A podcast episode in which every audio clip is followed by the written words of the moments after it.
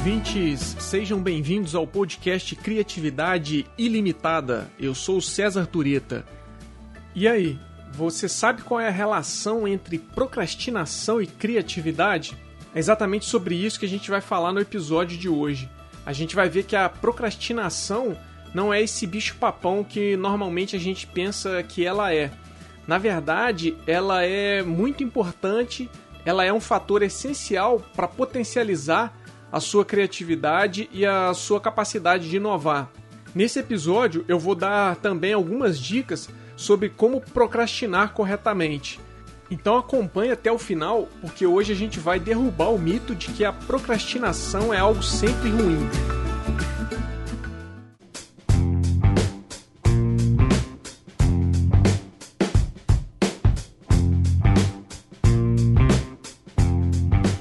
Bem, a procrastinação é muito comum no ambiente de trabalho e na vida profissional de várias pessoas, e ela é normalmente vista como a vilã da produtividade. E essa ideia não acontece à toa. A gente tem várias evidências científicas que mostram que a procrastinação ela de fato atrapalha o desempenho dos funcionários. Ela reduz a performance produtiva quando a gente fala de eficiência no trabalho. E isso acontece principalmente quando a tarefa que precisa ser feita tem um caráter rotineiro, quando essa tarefa é sequencial com passos bem definidos.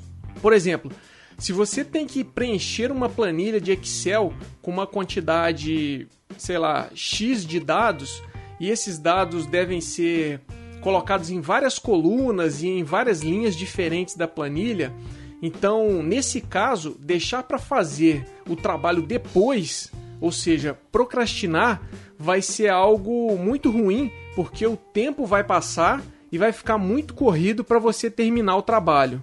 Mas se quando a gente fala em eficiência e produtividade, a procrastinação é a vilã da história, quando o que está em jogo é criatividade, é a sua capacidade de inovar, a coisa muda de figura, porque durante um processo criativo e de inovação, a procrastinação pode, na verdade, acabar tendo um efeito positivo ao invés de fazer o papel de vilã. E como que isso acontece? A criatividade, ela opera numa lógica diferente da eficiência. A eficiência é basicamente usar os recursos disponíveis da melhor maneira possível, usar esses recursos de forma otimizada. E no caso da procrastinação, o recurso principal que a gente está falando é o tempo. Então, para ser eficiente no uso do tempo, você precisa executar uma determinada tarefa da forma mais rápida possível, terminando quanto antes e gastando pouco tempo. Isso significa que você não deve procrastinar se quiser ser eficiente. Vamos voltar para o exemplo que eu dei da planilha. Quanto antes você terminar o preenchimento dos dados da planilha, mais rápido você vai se livrar daquela tarefa e mais rápido você vai enviar os dados organizados, bonitinhos lá para o seu chefe ou para o seu colega de trabalho que vai dar sequência naquela atividade.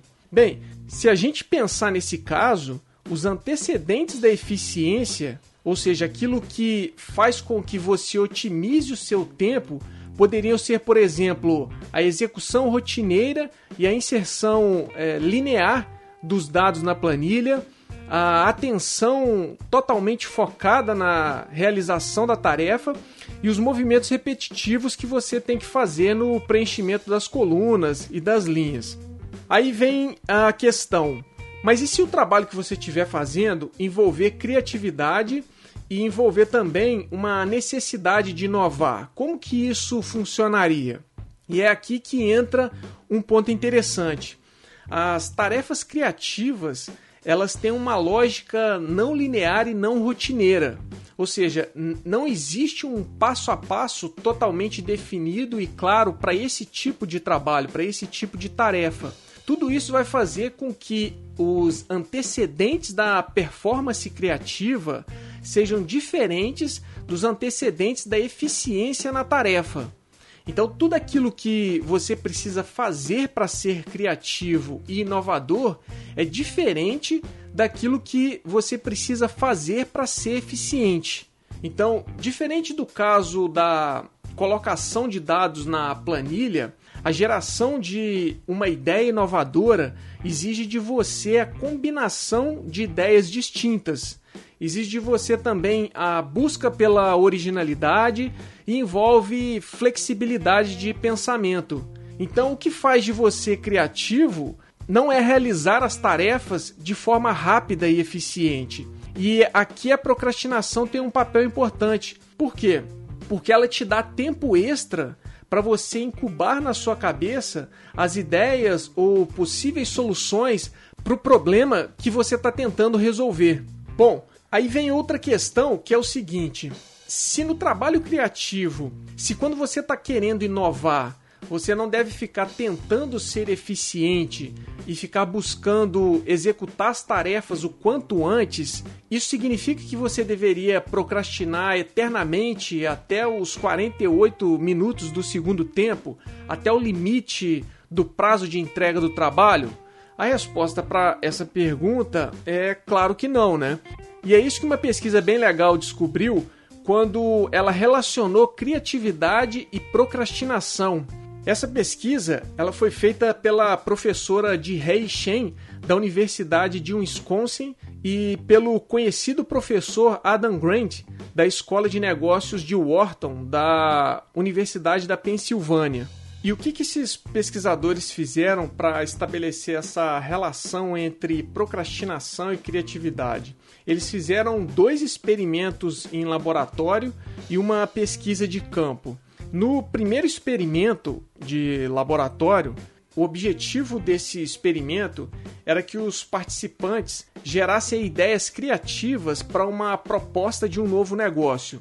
Já no segundo experimento, o objetivo era que os participantes gerassem ideias criativas para ganhar a maior quantidade possível de dinheiro no intervalo de 3 horas a partir de um investimento X que seria dado para essas pessoas que deveriam vender algum produto ou serviço dentro desse tempo.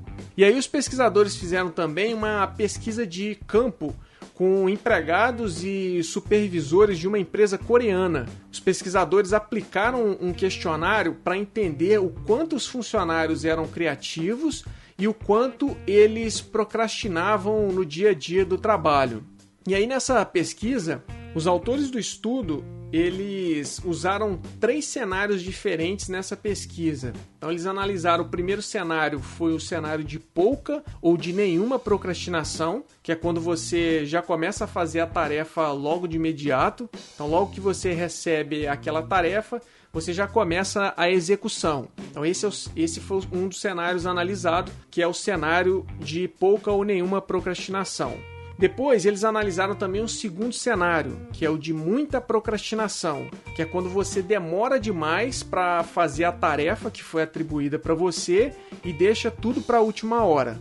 Por fim, o terceiro cenário que eles analisaram foi o cenário de procrastinação moderada, que é quando você não começa a fazer a tarefa logo de cara e você espera um tempo para iniciar, para executar aquela tarefa mas um tempo que não seja também muito longo a ponto de você ter que correr para fazer atividade logo bem perto ali do prazo final de entrega. Então, eles analisaram esses três cenários e chegaram a alguns resultados bastante interessantes.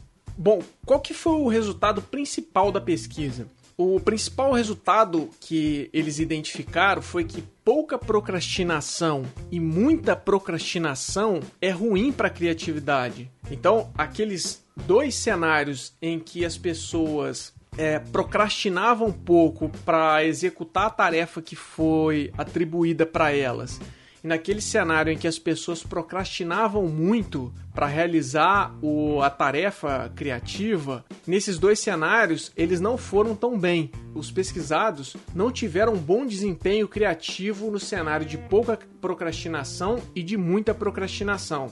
Os pesquisadores encontraram que é a procrastinação moderada que aumenta a nossa capacidade criativa, porque ali existe um efeito curvilíneo da procrastinação na criatividade, que é um efeito em formato de U invertido. E o que, que isso quer dizer? Esse efeito quer dizer que quanto mais você procrastinar para desenvolver uma tarefa, maiores são as suas chances de ser criativo. Só que tem um detalhe: isso vai acontecer somente até um certo ponto, que é o ponto da procrastinação moderada. Quando você ultrapassa esse ponto e começa a procrastinar demais, quando você passa a demorar muito para começar a fazer a tarefa, a sua criatividade vai diminuindo. Esse que foi o efeito curvilíneo da procrastinação na criatividade em formato de U invertido. Então, resumidamente, é, é o seguinte: quando você vai procrastinando mais, a, as chances de você ser criativo vai aumentando, mas a partir de um certo ponto, se você procrastina muito, essa sua capacidade é, de criar, de ser criativo, de ser inovador, vai diminuindo. Então, por que, que isso acontece? Por que, que na procrastinação moderada as pessoas são mais criativas e nos outros dois extremos, que é pouca procrastinação ou muita procrastinação, as pessoas são menos criativas? Existem algumas explicações para isso. Bom, e aí o que, que os pesquisadores descobriram, além daquele efeito curvilíneo, do invertido?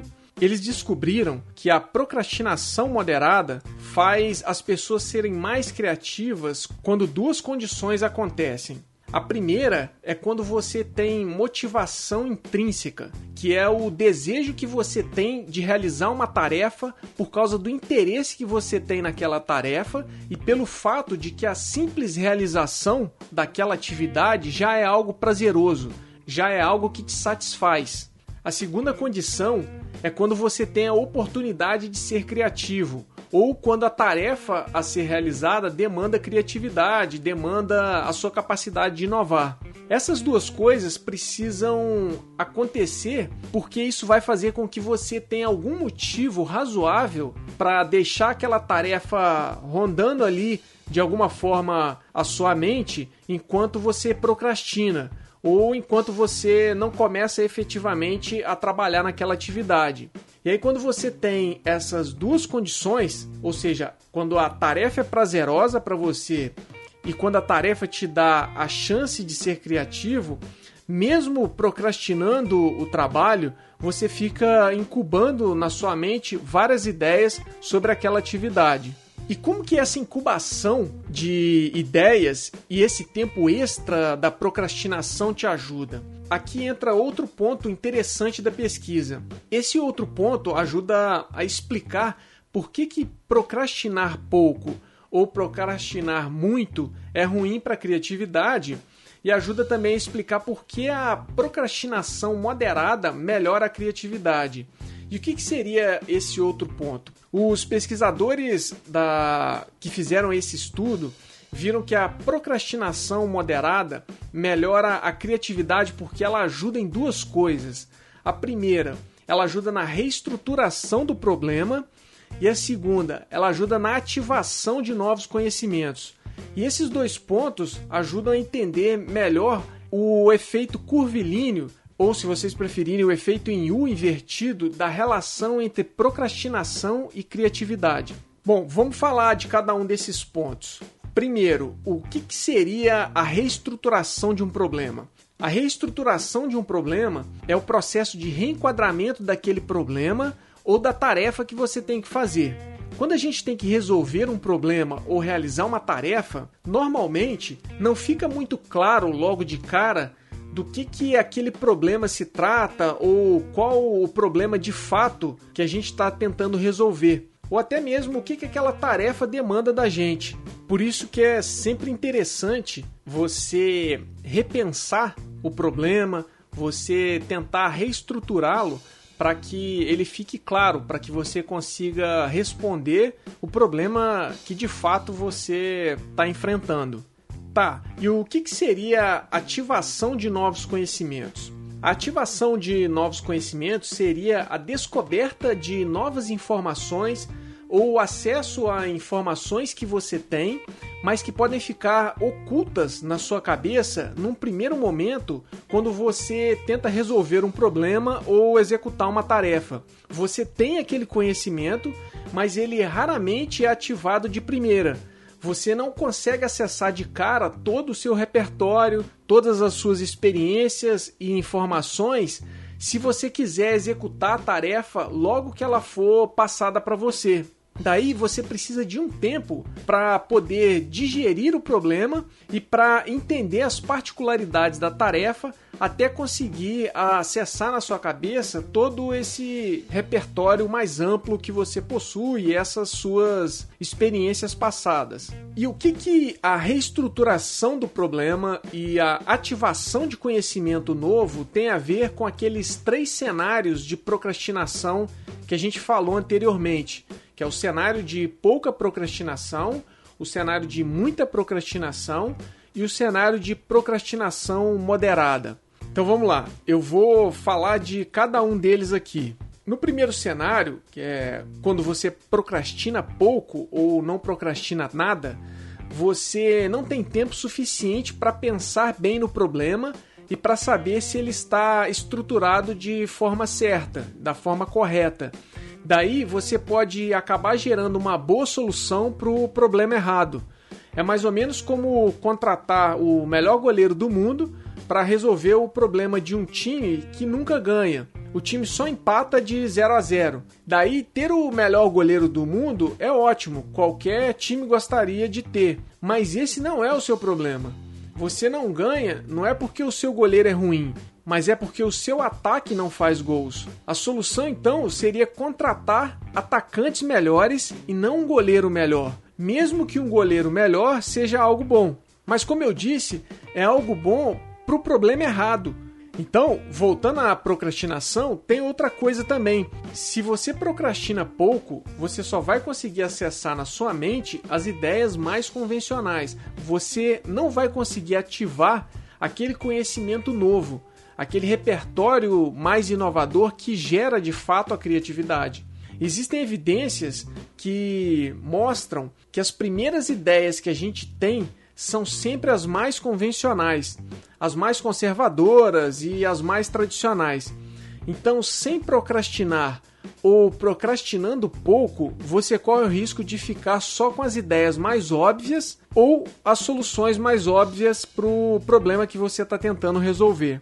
E aí na outra ponta tem o outro cenário, que é o de muita procrastinação, que também é ruim para a criatividade. Quando você procrastina muito, a maior parte do trabalho vai ser feita bem perto da data da entrega bem perto do seu prazo final e isso vai disparar em você a sirene de que você está atrasado e precisa terminar logo a tarefa. E aí o tempo curto para fazer o trabalho vai dificultar você de pensar na reestruturação do problema e na ativação de conhecimento novo. E isso vai fazer com que você seja menos criativo. Nesse caso, quando você procrastina muito, você acaba se preocupando mais em terminar o trabalho para não entregar atrasado do que em pensar em soluções inovadoras. Você acaba fazendo só o arroz com feijão para cumprir a tabela e terminar a sua atividade. Mas aí vem o terceiro cenário, que é o de procrastinação moderada que, que acontece? Quando você procrastina de forma moderada, você tem tempo para incubar várias ideias na sua cabeça e daí você consegue pensar de forma mais livre sobre cada uma delas e ativar ou resgatar informações e conhecimentos remotos que você não conseguiria acessar se você tivesse pouco tempo. E quando você está na situação de procrastinação moderada, você também consegue reestruturar melhor os problemas. Você tem a possibilidade de repensar se o que você está tentando resolver é realmente o problema que precisa ser resolvido. Como eu falei antes, a ativação de conhecimento novo e a reestruturação do problema a ser resolvido vão ficar comprometidas em duas situações quando você quer terminar logo a tarefa ou quando você espera até bem próximo da data final para começar a fazer o trabalho. E aí, na procrastinação moderada, Como você espera um tempo para começar a tarefa, você não corre tanto risco de ter ideias convencionais como acontece quando você quer fazer a tarefa logo de cara. E na procrastinação moderada, você também não fica preocupado com o tempo de entrega do trabalho, porque você está mais distante da data final. E aí tudo isso permite que você possa pensar de forma mais criativa com maior tranquilidade. Se o trabalho que você for fazer demandar criatividade, então algumas dicas aqui podem te ajudar na sua tarefa. Vamos lá. Primeiro, não comece a executar a tarefa logo de imediato. Então, dê um tempo antes de colocar a mão na massa. Vai fazer outras tarefas do seu trabalho ou do seu dia a dia pessoal, porque fazendo isso você vai permitir que a sua cabeça resgate conhecimentos que você tem sobre aquela atividade e vai te ajudar a ter insights criativos que vão fazer com que você consiga ser mais inovador na geração de ideias e na execução do trabalho. Outra dica interessante é não esperar até o último minuto para começar a tarefa que você tem que entregar. Eu sei que isso às vezes pode ser difícil, mas é importante a gente ter disciplina, né? Como eu falei, procrastinar é bom para criatividade, mas isso tem um limite. E o que, que você pode fazer? É, tenta calcular mais ou menos um tempo razoável que você precisa para fazer a atividade e não deixa passar desse limite para você iniciar o seu trabalho. Se você deixar a tarefa para a última hora, a pressão de ter que terminar logo o trabalho vai acabar fazendo com que a sua atenção fique voltada para não perder o prazo e você vai acabar se limitando e fazendo só o arroz com feijão para não perder o prazo. E com isso você perde a chance de usar todo o seu potencial criativo. Uma terceira dica é o seguinte: como a gente não deve confiar na nossa memória, então é importante ter sempre junto com você um caderno de anotações, ou pode ser o seu celular mesmo, para você escrever as ideias que vão aparecendo na sua cabeça sobre aquela tarefa ou aquele trabalho que você está procrastinando de forma moderada. Fazendo isso, você não vai esquecer dessas ideias. E mesmo que a ideia ou a solução pensada ali na hora pareça idiota ou sem noção, você não deveria deixar de anotar aquela ideia, porque pode ser que depois, quando você parar com calma para trabalhar em cima daquela ideia, você consiga acabar gerando alguns insights importantes a partir de uma ideia que inicialmente parecia ruim. Enquanto alguns estão em busca da batida perfeita, seria interessante que você fosse em busca da procrastinação perfeita.